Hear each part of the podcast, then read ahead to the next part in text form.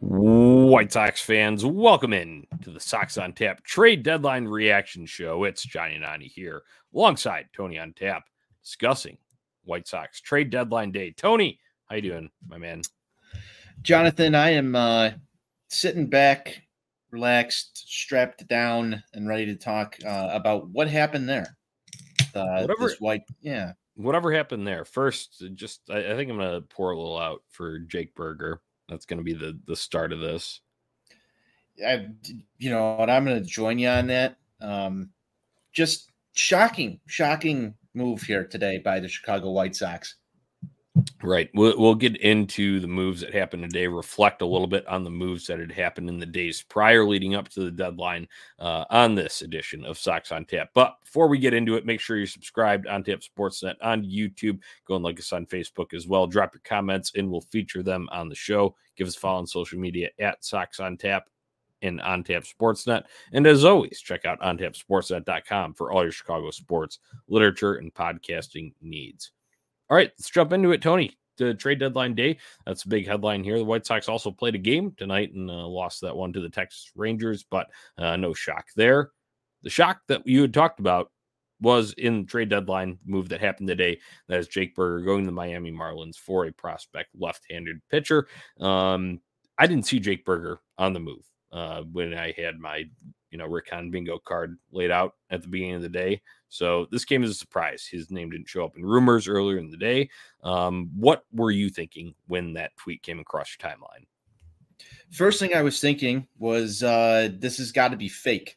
Didn't really know fake who the guy season. Was. Yeah, it was fake account season. And you got to be weary of these things out there, especially on trade deadline day. Johnny, you know as well as I do that there's all sorts of different trickery that takes place on the timeline. I thought this was, admittedly, I thought it was fake. We saw it come across the Sox on Tap group chat as well. And then all the other reports started to pour in, confirming that Jake Burger was headed to Miami. I was just as shocked as I think everybody else was. This was a guy that, for all intents and purposes, outside of Luis Robert Jr., has been the story of the 2023 Chicago White Sox when it comes to success. Obviously, he didn't make the team out of camp, but still second in home runs on the team. I believe he was third in the American League as of last weekend.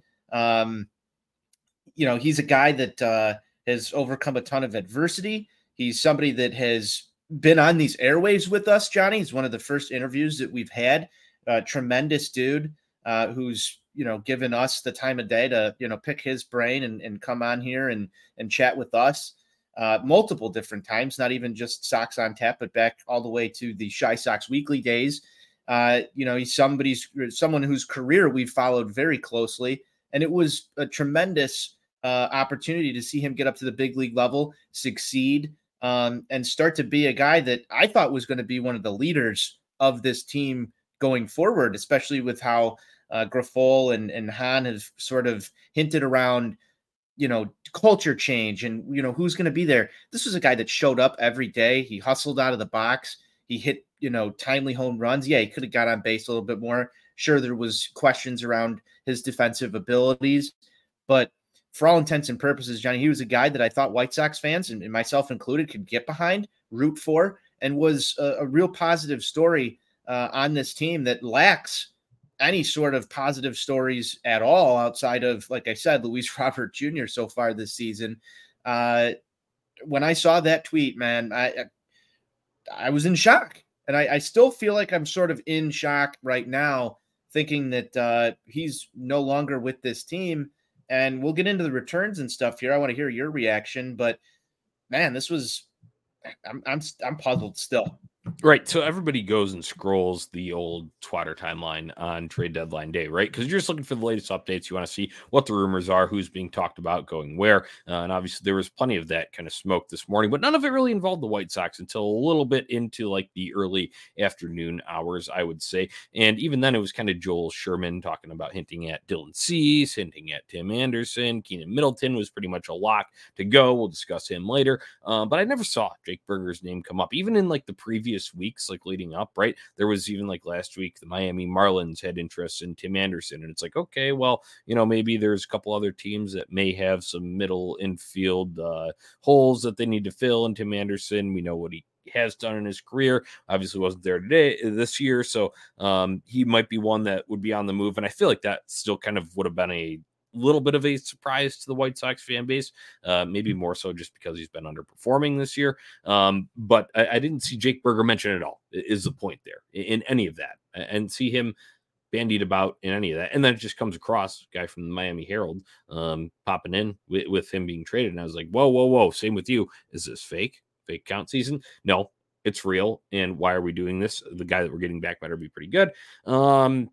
And my mind started to go to the same place that you did. And Jake Burger brought the fire, passion, grit, TWTW that we love. Call it meatball, take shit if you want. The guy hit dingers, timely home runs we needed. I agree with you. Probably could have gotten on base more. There were knocks on his defensive game, but he also had limited opportunities up until this year. And then when he did finally get a pretty much full-time role, he was still even kind of suppressed in the batting order, so to say. I know Grifol had his odd reasons for doing so.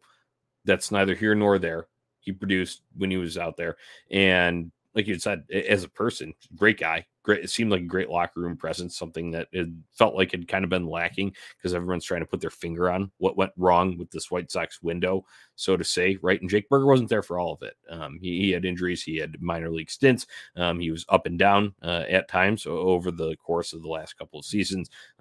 And he was not a mainstay, so to say, until this year, I would say. And then you finally saw what he could do when he was a mainstay. And you're right, third in the American League in home runs and tied for eighth in a spot that was kind of jammed up there between the top three, and then like 5 through 8 were all kind of jammed up there. But he was, you know, close to top of the league in home runs. And I know Miami, they need thump in their lineup. So when I first saw it, I was like, okay, yeah, maybe there could be some return here. And that is an area of need. White Sox aren't going anywhere this year. Miami Marlins are challenging for a wild card spot.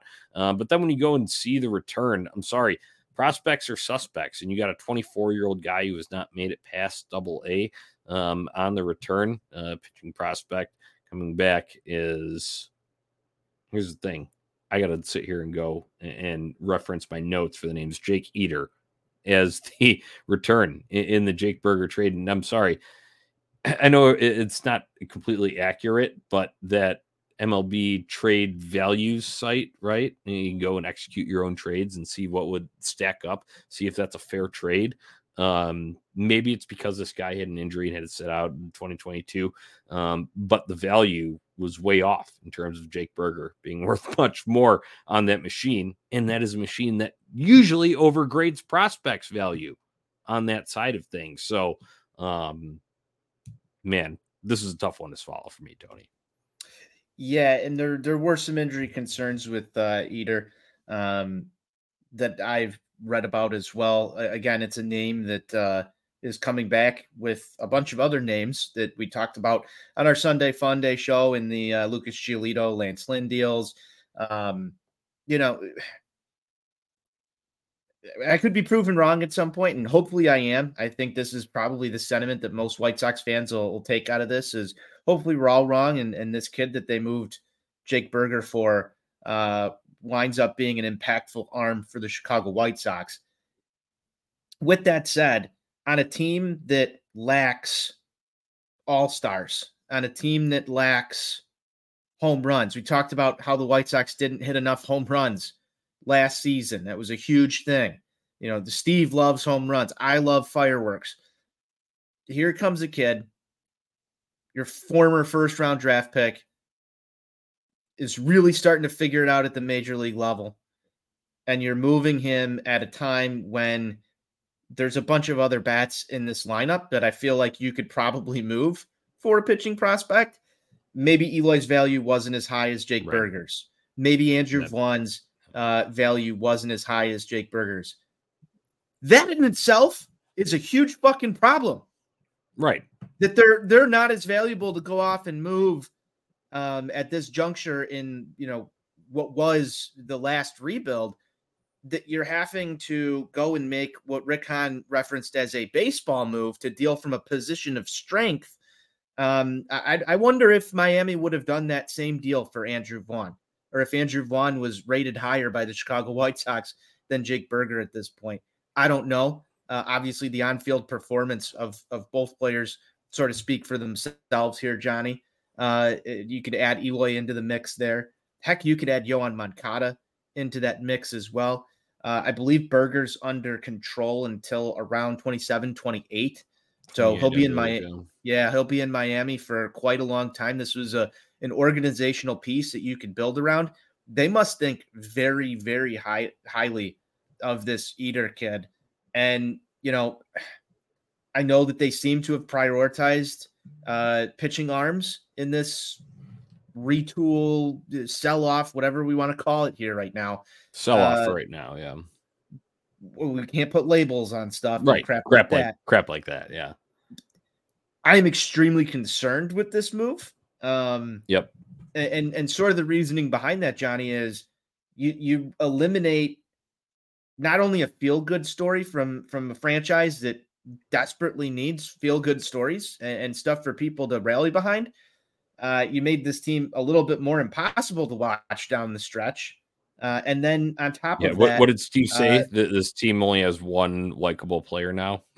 Yeah. So there's a lot of concerns here. So, hey, I know we've gone back and forth on some of these trades. You know, the Lance Lynn deal. We talked about who won the Lance Lynn deal. We've talked about the Chris Sale trade. We've talked about Jose Quintana. This one should be graded fairly heavily for White Sox fans, in my opinion, going forward here. As you said earlier, prospects are suspects, and we are conditioned to feel that way now because of what we've witnessed here in the city of Chicago as White Sox fans over the past couple of seasons.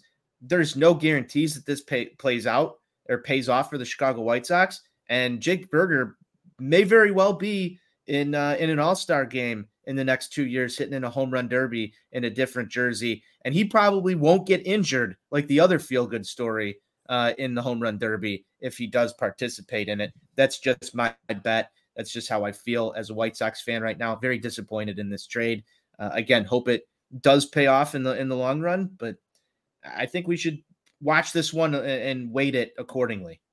Why, after acquiring all these pitchers, when I go and look back at the haul overall, if you go and just look at now that the trade deadline has come and gone, and you go and look at it, our guy Sox Insane put out a great tweet, and he said, so the Sox traded six pitchers and Jake Burger for four pitchers, two catchers, and Trace Thompson. Awesome. Kind of, you know, adding some snark there at the end, but I agree. That kind of, in my opinion, devalues the pitchers that you got before. And I know that it shouldn't be viewed that way because each trade is different and you don't know exactly how one, you know, not that one trade and that return is exactly indicative of what's the next one is. And you're probably just getting the best talent available too, right? Based on what that organization that you are trading with is willing to offer up or has available or is ranked highly in their pipeline, whatever it may be. But at the same time, if you're going that, I would have expected at least one or two position players not named Trace Thompson within this thing outside of catchers. I know that there are two catchers that they did acquire through all this, but when I go and like see this like stockpiling on like all like the pitching there, sure. I mean, yeah, you want to have good pitching, that's true, but when we're like talking about pieces that are going to come up and like fill roles here, what are some positions that we've been in dire need of? Outfield, corner spots, right? Oscar Colas hasn't answered the bell yet. Talking second base, there's still no answer there for the future. Maybe Lenny and Sosa, but once again, that's not a surefire thing. I know there are a couple infield prospects, but at the same time, those are all suspects too, guys that are already in the system. And then when you get these guys in the mid levels, like this guy, Jake Eder, coming over Double-A. It hasn't reached above that. I know he did have some injury issues that sent him. He was on Single-A for a little bit this year, and then has now moved up to Double-A within the Marlins system. But that's not extremely inspiring that they are, you know, close to being on the cusp, ready to go, contribute here. And I'm going to get a little bit more into that in terms of direction of the team, since Rick Hahn won't label it. We're going to give our takes on, you know, what we think the direction of the team should be. But yeah, overall, it's disappointing, because especially that Jake Burger is controllable through 2028. So you're talking about a piece that at that point in time, by the time he even reaches like the free agency level, he's like already like 31, right? So you're getting all of his best years, so to say, under control, and even pre-arb to start right now. Man, it's a tough pill to swallow. Isn't that the type of piece that you would want to build around? I would. There's really no. Yeah. Good. Great point. There's really no way out of this one unless this kid comes up and he's a, you know, top three arm in your rotation. And I think that that's a lot to expect out of somebody. You look at what the White Sox got when they brought in Lucas Giolito, Michael Kopech, Reynaldo Lopez, in some of these last trades. You even look at the struggles of a guy like Garrett Crochet has had in this system over the past couple of years, and injuries and stuff like that. Another comment. While you brought that up, Garrett Crochet, first round pick 2020. This guy was a fourth round pick 2020. So I know that was an abbreviated draft, but Garrett Crochet, I know he's had the injury issues, but this guy's had injury issues too. Garrett Crochet is a first round pick, and we're, you know, talking about him, not even, you know, it's a question mark if he's going to crack the rotation next year, into his fourth year with the club. What are we looking at for this guy? Valid questions. Very valid questions. And, you know, I was listening a little bit to White Sox Dave did a post-trade deadline Spaces and talked about how during this last rebuild, when all these names were coming up, and I think that this was the popular thing within the White Sox community was sort of knowing the farm system and what was going on with it and who the top prospects were, because you had time to prepare for the rebuild that was ensuing. And they sort of set a clear direction that we're going to do this. And people bought in on this whole prospect thing.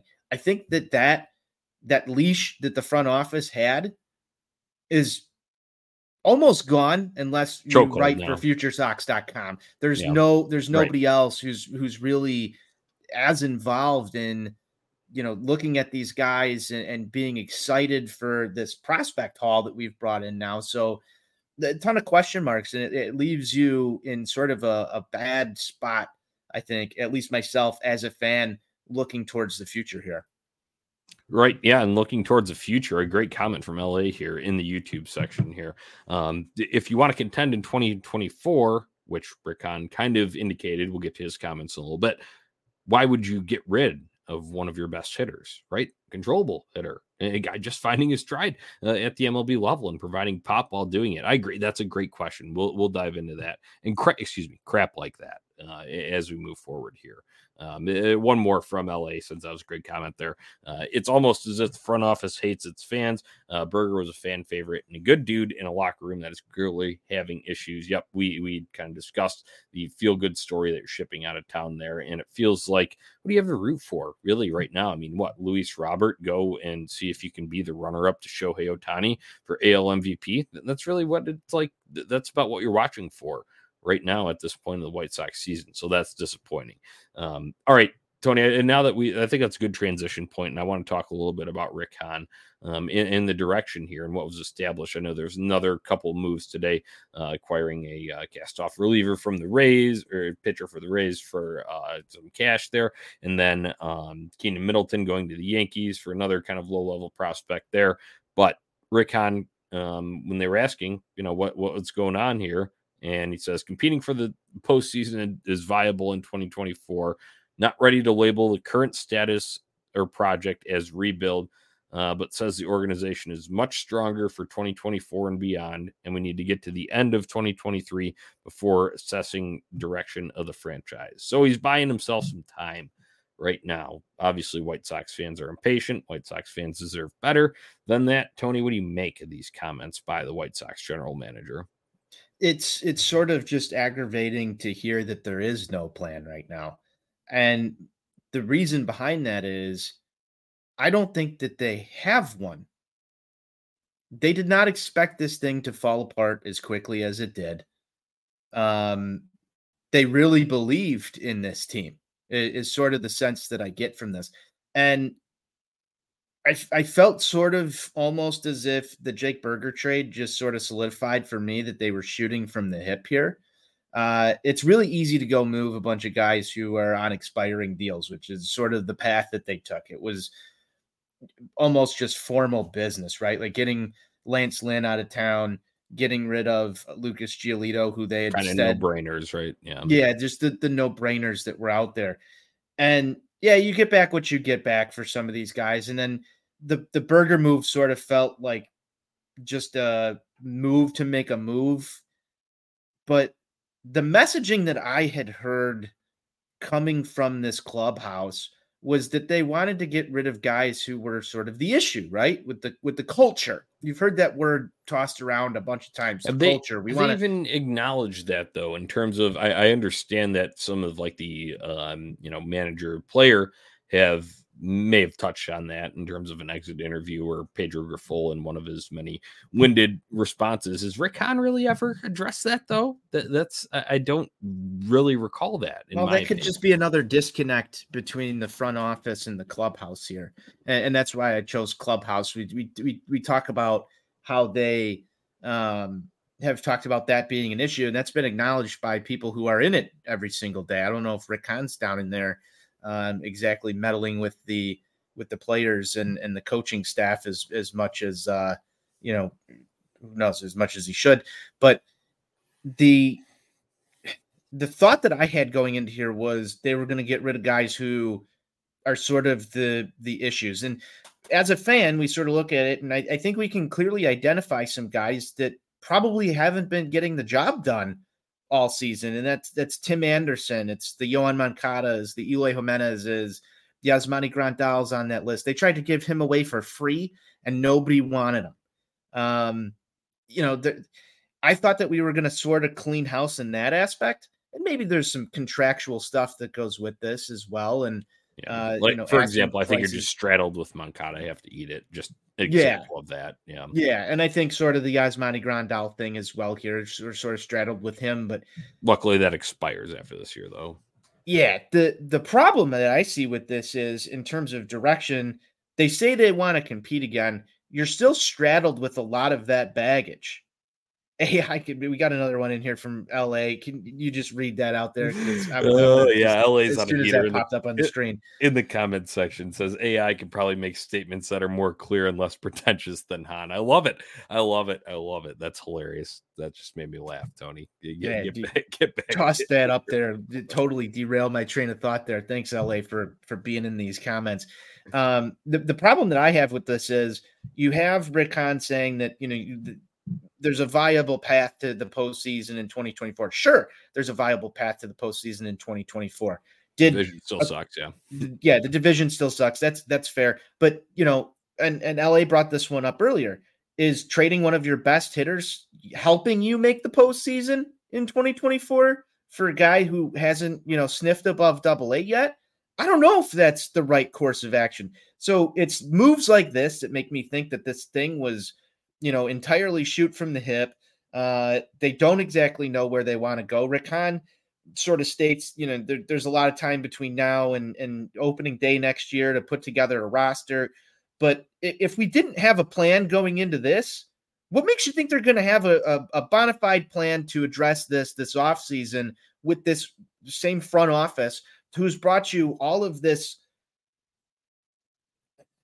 dumpster fire over and over again? So I don't really know where to go from here. I'm sort of upset as a fan. I'm pissed off. I think that, there's a chance they go out and spend some money. But as I've said before, this free agent class is not going to be a free agent class that is going to really improve your ball club outside of, the big name that's out there.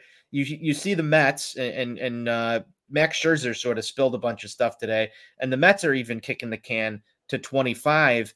Well, guess what? Now we're in Dylan Cease contract year. So there's a lot of things that are coming out there. If the Mets, who everybody that I've talked to, heard all year on the Twitter timeline has said that, they're a a great ball club, and we should model ourselves after that. Well, if they're kicking the can on this next offseason, what makes you think that Rick Hahn is going to come in there and all of a sudden make the right moves to get you back to the postseason next year? Right. I have a serious question mark with that.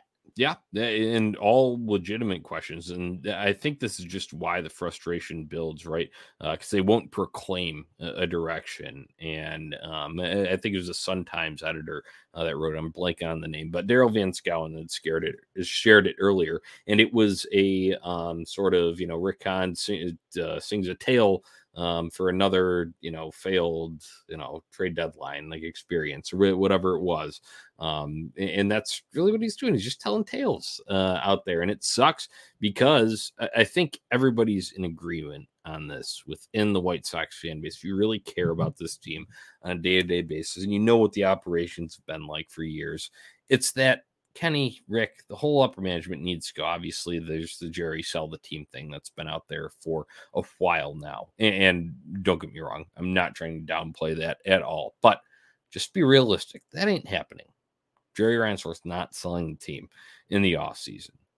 I'd have a sliver. I want to hold on to a sliver of hope that maybe, just maybe, after this rebuild, going through that project, costing Jerry some money of not being in the second place that he always likes there over the past, 5 years leading up to this window, so to say. It might be the last straw, and Hahn and Kenny Williams are finally out the door. But I'm also not going to say that's a guarantee either there. So when I go and think about this, I had to pick this lesser of two evils, rebuild, retool. I'm team retool, Tony. Rick Hahn doesn't get to be in charge of another full-scale rebuild. I'm not going back to watching grainy prospect highlights of the White Sox for the next 5 years, hoping that it'll just pan out and work out, like we all had hoped this window was when they acquired all these great prospects and had this controllable arm that they sent away and got two guys that are, let's be honest, busts to this point, and Michael Kopech and Yoan Moncada, and then the other one's not meshing with that. It never all came together, Lance Lynn says in his exit interview before he leaves town. They added a few pieces there, sure. The front office could have done better in supplementing that, but I think there's everybody knows that there is a sort of dynamic that's at play there in how much he's allowed to spend, right? Because for a while, when Hahn was on the right track of making the right trades, or so we thought at the time during that rebuild, that we were on the right track, and then it's just we couldn't supplement it there. Well, I would rather start with Dylan Cease and Luis Robert than start from fucking scratch with, maybe a few fringe pieces around the diamond when you go and look there, position player wise. No clear catcher in sight, right? I'd rather have a guy that's going to finish runner-up AL MVP here. And Luis Robert on my team there, I know that he was kind of like the untouchable there, but add Dylan Cease there, and guess what? If shit doesn't work out, and say they do go for it next year, we're talking future direction of this franchise. You can still trade Dylan Cease in the offseason. You can still trade Dylan Cease next year. My hope would be that someone can take over the reins of the front office in the offseason. That's not Rick Hahn and Kenny Williams, but in my mind, I'm just going to operate under the assumption that they are, knowing Jerry, knowing his track record, knowing his loyalty, his greatest strength, and also greatest fault, right? I'll go down that road over the rebuild that a lot of people wanted to see happen today with Dylan Cease getting moved, because guess what? I'm sorry you all spent your, 7 hours of your day deluding yourself into thinking that the Orioles might move Jackson Holliday. That was never going to happen. You're never going to get fair value from the Orioles for Dylan Cease. If you wanted to be serious, you would have really swooped in and pressured the Dodgers hard after Eduardo Rodriguez denied that trade out to LA. That's where you really would have, and take advantage of that system out there. I know the Orioles might have a little bit more flash at the top right now, but I'm glad that they held on to Dylan Cease here, and I'll sit on team retool entering this offseason, Tony. I think that's fair.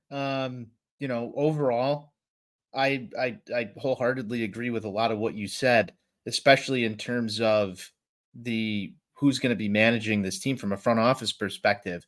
I like to operate underneath the assumption that Rick Hahn is going to be here for the remainder of my time on this earth as the White Sox general manager until I'm proven otherwise. Jerry's going to find the fountain of youth. Yeah. I mean, there's no way that I don't make it to 60, 70 years old and we're dealing with 140-some-year-old Jerry Reinsdorf still making me miserable and probably still making NWI Steve miserable. And that's what's important here, because he needs to be miserable. But the fact of the matter is, there's no reason that this team should be retooling. There's no reason they should be rebuilding. There's no reason that we should be in this situation right now. This is bottom of the barrel. It does not get worse when we're sitting here having to argue or discuss the direction of this thing in what was supposed to be a window of sustained success, and whatever definition Rick Hahn has for that, I would venture to say he can look at this and isn't stupid and knows that this is not where this team needs to be right now. With that said, financial resources aside, there's a lot of raises that are going to kick in for some of these players next season. So some of the money shed, and I know that Yasmani Grandal comes off the books as well. Bob Nightingale said that they're going to be players in this free agent market. You could take that for what it's worth. I don't really have faith that either path is going to wind up getting you to where they need to be for us to be happy White Sox fans within the next 5 years. So the lesser of two evils, when you throw that out there, if you're talking about sort of the all-in days, which is what they need to do, and go piecemeal whatever they can together with competent MLB veterans, competent meaning White Sox level, because we got to be realistic here. So you're going to see that sort of same thing, the Todd Frazier type deal, maybe this offseason, who knows? But I'm just looking at this. Like, is there a reason to buy White Sox season tickets next year? Is there a reason to go out to Sox Fest? Is there going to be a Sox Fest? Can they answer for this? There's no accountability here. And I know they've said that accountability is not an issue with the White Sox. This reeks of the same accountability issue that we've been chasing here for the past couple of seasons. This is past, get mad at Pedro Grifol. It's past, get mad at Ethan Katz. There's so many problems that, when I say burn it down, I don't mean go into a full scale rebuild. It just needs to be burned down from the top bottom, including front office, coaching staff, development staff, everything involved in there. And as people have said, and I've tried to stay away from this, Steve's been big on it for a long time. It's not going to change until Jerry's gone. I've stayed away from that. I'd like to hold out hope, because at one point in my life, the 2005 White Sox happened, and you can catch lightning in a bottle once. It's like we're drug addicts, just sort of searching for that one hit that's going to make us feel great again. That's the only thing I can explain it as right now. It's because I don't know where we're getting our next hit, man. You got to find a fix, and there's no fix anywhere in sight. Yeah, that's a great way to put it, man. And I totally agree with you. I was just kind of going more on future direction with what's presented with us right here on trade deadline day 2023. But when you go and look at it in a big picture, sort of sense, I think you just summed it up perfectly there. So it's sad that we do have to, talk about it in this light, but unfortunately that is the reality of the situation, because I think one thing that you had mentioned in terms of burning it down, sure, there's the, I think every team, and it's not just the White Sox. Sure, we see it a lot because we're all White Sox fans and we all share the same, kind of passion for this team. We want to see it be run correctly, and the same guys that have been in charge for a long damn time. So when you see the fire Kenny, fire Han, sell the team Jerry, all of that, that's all good and well and totally within your right as a fan to go and say. But you go and look at other teams' fan bases, they'll go and do the same thing when they're in a year period of struggles, down years, whatever it may be.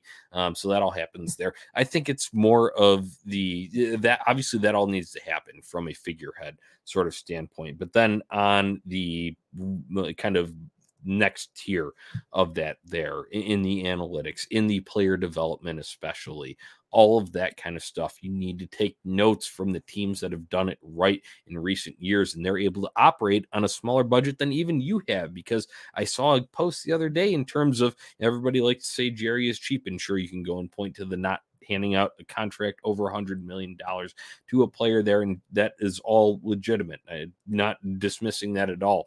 However, you go and see teams that, sure, they may have handed out one of those before, but they operate on a year-to-year budget that is lower than the White Sox, and they have more success consistently. The Tampa Bay Rays, for example. There are other teams out there that do it as well, just teams that have good development staffs. The St. Louis Cardinals seem to churn out position players like no other. The Los Angeles Dodgers always have somehow a stacked farm system and are always in contention, winning the AL West, and then are in contention for the at least NL pennant, if not the World Series, every year. There needs to be some notes taken from there. Maybe some guys taken from there. Hey, if you can't beat them, join them. In that case, meaning make them join you, right? Offer them a position that's higher up than where they are at within their current organization there. That's kind of stuff that I think will be really, if you want to change the, kind of guts of this culture, needs to be done in those kind of middle tiers there, beyond just replacing the figureheads at the top and some of those decision makers like Rick Hahn, Kenny Williams, and obviously your owner at the top, Jerry Reinsdorf. But, we know the situation there. You can't do too much about that until the inevitable happens. Yeah. So this is another thing, and you brought up, just organizational and some of the different things that go on there. Ozzie was talking about on the, I believe it was the pregame show, about building a winning culture within the organization. And I don't think they've done a really good job of that. I kind of really agree with Ozzie's assessment on it. There's no development of a winning culture within this organization. Too much learning at the major league level, not enough success within our minor leagues. You go across, our entire farm system, Johnny, we joked about it. I think the last time we had Charlotte in the playoffs, we were running Char Nights weekly episodes. I haven't seen any sort of organizational success with some of these things. There's not a big focus on winning and having all this. So you bring up the Dodgers. Not only do they have a stacked roster, they've got a top farm system. And that's not because they're drafting the highest player every year, because they're not. They're drafting at the back half because they're in the playoffs. And yet they're able to extract these values, develop these guys into winners. And you see some of them go on throughout baseball and carry that same sort of mentality. You look across town, a guy like Cody Bellinger. I know he's had his struggles, but has recently refound it. He's an exact sort of replica of a guy that I would like to see the White Sox be able to develop. Comes out of nowhere in the prospect scene and comes up to the major league level and mashes. We talked about this a couple of years ago, and I think this you're probably still the same way. You love prospects who come up and rake immediately. I think every baseball fan does. Yeah, we really haven't had that. You look at Colson, like Oscar Colas right now is the converse example to this. Yeah. Colson Montgomery needs to be Ellie De La Cruz or he's a bust. Day one, meatball take of the day. There you go. We love meatball takes around here. Love it. Yeah. Man, it's a frustrating time to be a White Sox fan. We appreciate everyone tuning in with us here. Once again, make sure you're subscribed to OnTap Sportsnet on YouTube. Drop your comments, and we've had a bunch of good ones like this. All right, let's change the tone just a little bit here. I want to talk about this. Positive news, a lot of Marlins people think the White Sox just traded for the Marlins' best prospect, meaning who the White Sox got back from Jake Burger. And he was ranked 4th, I believe, in that system there. But this is kind of stuff you need to subscribe YouTube, Facebook for. Drop your comments in here so we can get this intel, feature it right here. Thank you, Blake Name, for the comment there regarding that. That makes me feel okay right now. But that makes you feel just okay. I'm just wondering if Blank Name is like a player to be named later there. All right, so prospects or suspects. I just wanted to touch on this for a second, and we've got the Birmingham Barons, and God bless them. It's nothing personally. It's not that I dislike the Birmingham Barons, Barons. I want the White Sox farmhands to all succeed.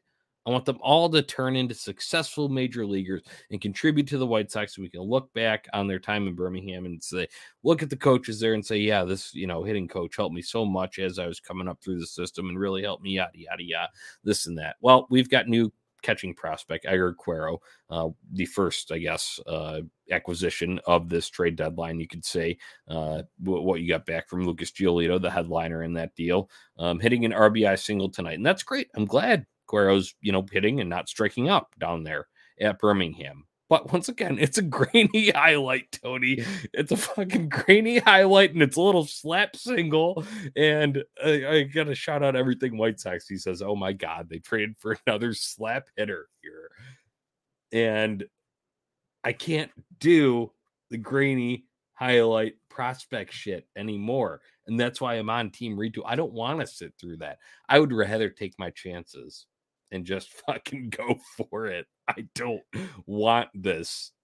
Dude, I'm Edgar Quero is going to be ready next year. I doubt it. Edgar Quero is not going to be ready next year. No, like his ETA is 2025. Although I heard we might see that Kai Busch kid up at some point towards the end of the year here. Because who the hell knows? But I'm with you. I don't want to go through the whole get my hopes up thing. I will say this because I'm just so ready for Blackhawk season, and shout out Four Feathers podcast. I have to give the plug here. You can follow Johnny and I through the winter. We'll be talking about better things over on the Four Feathers Blackhawks podcast, but on Tap Sports Network. Johnny, I can't wait to get into Hawk stuff with you. Yeah, and that's great. There's no grainy highlights because you get a fucking NHL ready guy from day one there. Yes, that's what I was about to say. They picked a direction though when they did this, because they started to.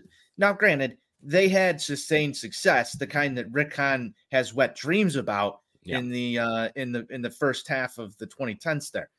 Then they sort of get to this middling, mired in mediocrity situation. They go through a couple of years trying to extend it. They get their Jeremy. I will say they did make the playoffs a couple of years after that, but yeah. Yeah, COVID season, they made it in there by the skin of their teeth and some rule adjustments and all that other good shit, but for the most part, they had to pick a direction as an organization and stop the retool thing, and eventually had to do the heavy work to go and rebuild stuff. Now, by the luck, they got a new architect too. They did. Granted, it was by external circumstances, but they got a new architect to that thing. Yes, and look at what the fans did to buy back in. I'm just looking at this from a fan perspective. I think people are a little tired of this same song and dance over and over again. And I do agree with you that the lesser of two evils here is just try and go for it. It's going to be half-assed. I don't think that they're going to have the resources to put it together. You look back, you just talked about, would you trade 6 pitchers and a position player, and you got all that. This, are they really going to go out and sign 6 or 7 guys next year? Because not a lot of this grid. There might be 2 or 3 guys. They should. Might be 2 or 3 guys that can come in and compete for. Here's the thing. I don't want any of those guys handed a roster spot on day fucking one on this team without earning it in spring training and playing better. And that means you need to sign 6 or 7 guys plus the 3 or 4 holes you had already. Yeah. So we're talking 10 fucking signings. Right. And that's on Rick Hahn, Kenny Williams, Jerry Reinsdorf. Have some shame for what just happened in this window here. Have some real shame.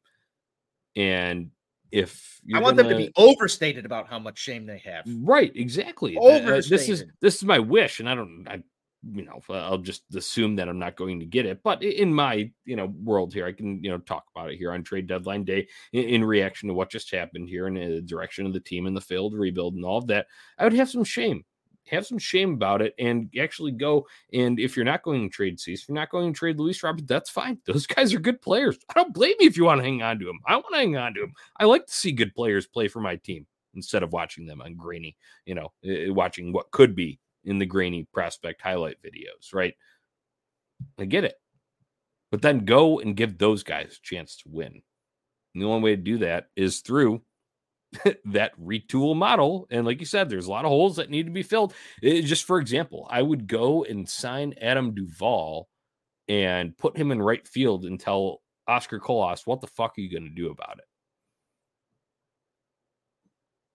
The example of what I would do if I was in charge. Yep.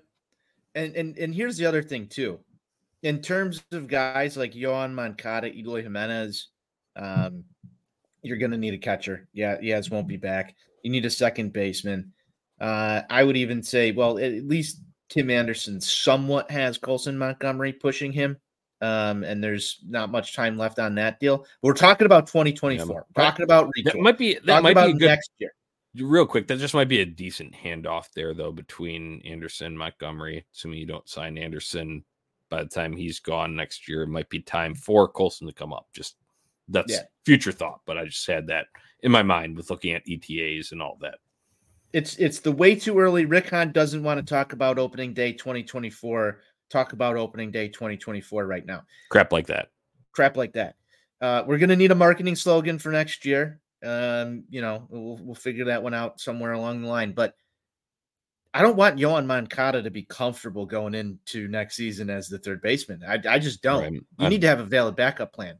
Your backup plan just got traded because he's played more of the games over there at third base, it feels like, this season than the guy who now doesn't have any sort of competition behind him. Right. Well, Andrew Vaughn shouldn't be comfortable at first base. And I'm sorry, gloves come off here. Gavin Sheets hasn't proved to be the answer to potentially dispel or displace him at first base. So tough law for your boy. Yeah. Where's the competition here? Where's the drive to do better? The only guy that should walk onto this team next year, there's probably two. The only guys that should walk onto this team next year and be comfortable right away is Andrew Benintendi and Luis Robert Jr. That's about it. Because I don't think Anderson is 100% a lock to come back to this team next year. Everybody else should have some sort of feeling that there's a guy who's ready to come up and take their job at any given moment. That's on the position player side. Pitching, not talking about that right now. On the position player side, there needs to be competition amongst these guys. I feel like they're too, I don't know what they take it for granted almost that they're going to be in the lineup. Complacent. They're complacent. That's a perfect word for it. That's why we have editors here at OnTap Sportsnet. Johnny does a hell of a job doing that, but they are complacent. That's exactly what they are. Right. Yeah. Culture of complacency. I think that's a good point to make there. On Tim Anderson, I know this is getting technical on you, but I would argue that while you shouldn't feel comfortable, especially after the season that you've had this year, but club option next year, $14 million. That seems pretty okay in my book. If we could be making a whole lot more if he had hit free agency and so right. Well, it's a club option. From a contract value standpoint, I think. Yeah. He's a club option. And then, if things unfold, whatever, see how it goes next year, he could be a trade deadline candidate next year. Cause I think if he would have had a normal Tim Anderson season, at least the Tim Anderson that we have seen since 2019, if he would have had that type of season, no doubt in my mind, he would have been moved today. That's where I'm at. So, and then I think after that, Colson pushing with there, if he needed a bridge for just a short amount of time with Lenny and Sosa, who knows exactly what his position is going forward there. But this, like I said, this is getting a little bit technical on that front there. Other than that, though, a lot of holes. Should anybody else? And you want to generate competition. I think that's the point that you're making there, though. Letting these guys be complacent, and I think there needs to be an extra drive too that comes from within, both from player motivation standpoint, whether that be on the manager. I think a lot of that has to do with Pedro Grifol. Is he going to be back? I mean, shit, that's a whole nother issue that we haven't tackled. I feel like we'll have a lot more to discuss on that when the offseason gets closer, because obviously he's not getting canned right now mid-season. That's not happening. This team already is what it is at this point. He was Han's guy too. So does Han stick around? That's, another question that needs to be asked in terms of Grifol. Here's one thing that I forgot to bring up here, and this is maybe something that didn't happen and sort of flew out of the radar or under the radar for a couple of folks. Did you see the reports about the White Sox inquiring on Salvador Perez? Yeah. Steve's worst nightmare coming to life. Yeah. So that tells me that Rick Hahn and Pedro Grifol will be back here. Steve Stone, I guess, took to Twitter the other night and was answering fan questions. Yeah. And I believe he also said that he believes that Pedro Grifol is the guy in the dugout next year, or should be the guy in the dugout next year. So They'll go and address one. I'm very nervous that the Bob Nightingale Sox are going to be active players in free agency. Winds up being White Sox signed Salvador Perez, and we go from there. They got to trade for him because he's under control. So it's money. You have to trade. I'm talking about money. Well, I guess from free agency standpoint, that's fair. We're not spending money on a contract there. Could he be your catcher? That's why we stocked up all these pitchers, because Kansas City just traded away some pitchers too at the deadline. So that, man, how do we not see the long game here? This is all just setting up for a grand Salvador Perez trade in the offseason. We're idiots for not realizing that earlier. All right. I just put it all together right now. Don't listen to the whole first 50 minutes of this Sox on Tap trade deadline special. Just know Salvador Perez, prized offseason acquisition. Could you imagine if they deal Jake Eder for Salvador Perez? Oh, God, yeah. Right as people start to come around to him and like the burn from the burger trade starts to wear off, then they go and flip him for Sal Perez, the aging Sal Perez there behind the plate. And, okay, yeah, he might reach the batter's eye twice next season if he were to come to the South Side. Well, other than that, I guess he only costs about $2 million more than Yasmani Grandal did this year. I think his salary next year looks like $20 million, and then 22 and 25. The club option for 13.5 and 26. All right, this isn't a direct endorsement of Sal Perez because there's plenty of issues that come with that. But I do just want to say you talked about not being complacent and pushing guys for positions next year if we're going to go and do this, and they're going to stick to their plan and say that they are competitive next year. Not that I think he's the absolute best option there. However, none of the guys that they just traded for, the AAA guy from Houston, expect him to step in and be catcher number one on opening day next year. I'm sorry, that might work for other organizations and they can go and just plug holes from within their minor league system. I don't trust these prospects as far as I can throw them. And that guy had injury issues earlier this year. I don't know. I need to see a lot. I need to see like him coming up at the end of this year and absolutely owning the job for me to feel any better in that. And then Quero seems like he is still a few years off. Maybe not a few years, but season and a half, maybe. That's what I gather just from where he was at, because I believe he was also pushed in his development into being at AA this year in terms of that's kind of overslotting him for his age range there. So, and then if you have Sal Perez, contract's not up yet, and that Quero guy does become ready by some stretch of the imagination, he's blocking him, and you're just DFAing Sal Perez down the road. That's the White Sox way. You gave up the so-called best prospect in the Marlins system that you had acquired for one of your up-and-coming controllable players. Man, it's a if it happened to James Shields, it could happen to anybody. We need a Charlie Day type of board to map out all of these trades and where guys are and what the cause and effect is for certain things of how they get brought up or sent down or released or traded or whatever it may be, to really map this out to see what kind of a colossal fuck up this whole White Sox competitive window and then whatever they're going to do in the next few years has been. The ripple effects of not succeeding in that competitive window. Yeah. I can see this just spiraling out of control in certain regards, but let's hope that NWI Steve's nightmare doesn't come true. That said, if you don't have a number one next year, you're going to have to address it. Somebody's going to have to be your number one catcher if you're talking about competing. I don't think that's Seby Zavala. As I said, there's nobody on this roster outside of a handful of people who should be guaranteed a starting day job next season, or at least uncomfortable in their position. And that's how you develop that sustained success. This is what we were promised. This is what we were told was going to happen. And we're nowhere near that because you can't start to identify anybody who's major league ready that's going to come up here and challenge for these things. Is Zach Remillard really going to be the guy? Again, wonderful story. Is he going to be a guy that's a huge player on your team next year? No. Served as a bench guy, just like we all talked about the past number 28, Leury García, for a while when he was going well. Yeah, everything went downhill when Leury left. Yeah, I mean, it really did, because obviously Oscar Colas can't handle the boombox, so yeah, we need Leury back for that. All right, just on the talk about marketing slogans real quick though, Johnny. Yeah. White Sox, crank it up, boombox, crank it up. There it is, crank it up, crank the boombox up to another level. Bring back Leury. 2024 World Series parade's back on. Then we can talk to Hahn. All right, one last comment, just in nitty-gritty of prospects here, and that is Corey Lee, the catcher that they acquired from the Astros for Kendall Graveman, probably the closest to MLB ready. It did have a little cup of coffee with the Astros at AAA. It is about to start rejoining that lineup there. He was out for a little bit with an issue while he was at the end of his tenure within the Astros organization with their AAA squad.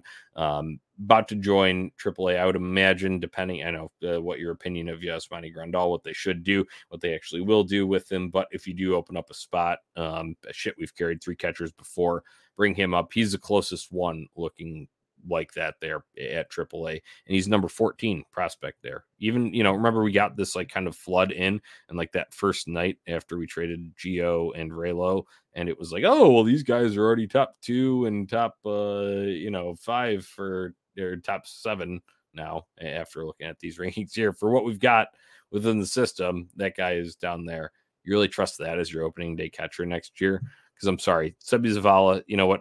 Once again, another friend of the program from Chi Sox Weekly, but sorry, the bat just is not there consistently. Can be a solid defensive catcher there. He is a okay backup catcher in this league, but he's not your starter. Very legitimately competitive. And then Corey Lee just jumping up and taking over in front of him. I don't believe that he is a jump-in guy there. So food for thought on your Sal Perez dreams tonight. You're not talking to me. You're talking to Steve, and I hope he's out there enjoying the East Coast and watching a real organization play down in ATL. Yeah, man. Whatever they do, we're going to be here to talk about it, and I'm sure that there's going to be people to comment on it and have their thoughts and feelings on it. If Sal Perez does become the starting catcher for the Chicago White Sox next season, is that the worst thing? I don't know. Your team retooled, Johnny, so you tell me. Right. And not the absolute worst thing, no. But I believe there's probably better options to be able to work something out elsewhere. So it's a lot of food for thought to chew on here. So we hope you enjoyed Sox on Tap White Sox trade deadline reaction show. Thanks for commiserating along with us here. Make sure you're cracking them. Get through this, White Sox fans. We'll be here for you every step of the way. You know what? This team sucks, Tony, on this game tonight. It was tough watching it, but I'll be honest with you. It was nice watching Jesse Scholtens go out there and cook. Because we need to cook, Jesse. Hey, only run allowed, a solo shot to Mitch Garver. That's not a bad outing. 6 innings. Shit, that's better from what we've been getting from Mike Kopech on a lot of occasions. It's better what we've gotten from Dylan Cease on multiple occasions this year. So I just wanted to wrap it up from the little bit of game action today.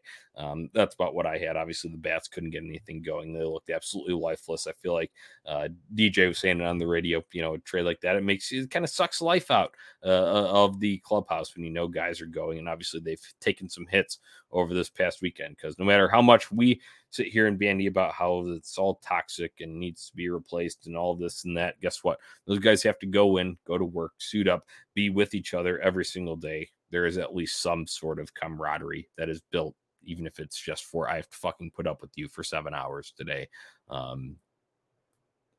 That's kind of what you saw out there on the field tonight. But hey, shout out to Jesse Scholtens, guy who broke into the league late, and is now thrust into a starting role in what probably would have been Lucas Giolito's spot tonight. And he gave us damn good outing. So I'll tip my cap, have a drink to Jesse Scholtens, and that's my final thought for tonight.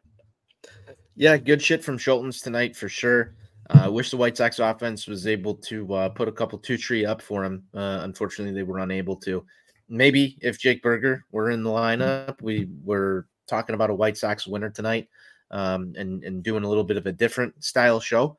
That was not the case, but regardless, Scholtens looked really good. It'll be interesting to see if he's a guy that vies for a rotation spot next season. I know he broke into the league late, as you said. He screams rebuild pitcher to me, but if you know, you can get something out of him. We talked about how the White Sox are going to need guys to eat innings, get them through, and he kept the White Sox competitive today against one of the best ball clubs in the American League, if not all of baseball. So impressive stuff. I know that's something that he's going to remember for the rest of his lifetime, being able to go up against some of the best and shut them down for the most part. You know, good stuff. We'll see if it continues. He's got a job to do, but if he can stay up to the task, I think we'll be there to talk about it. And, you know, cheers to Jesse tonight. He pitched a hell of a ball game. Yeah. That's about all I've got. Once again, thanks to everybody for tuning in, jumping in the comments here. For future shows, make sure you're subscribed to YouTube, OnTap Sportsnet, and Facebook. OnTap Sportsnet is the handle there as well. Unfortunately, can't see the comments from Twitter, so go to YouTube or Facebook, drop your comments in, and we can pull them up just like this you see below us on our screen here. Go and check out OnTapSportsnet.com for all your Chicago sports literature and podcasting needs, and give us a follow on socials at Sox on Tap and at OnTap Sportsnet. All right, Tony, one last toast for Jake Burger, and we're getting out of here. White Sox forever. White Sox forever.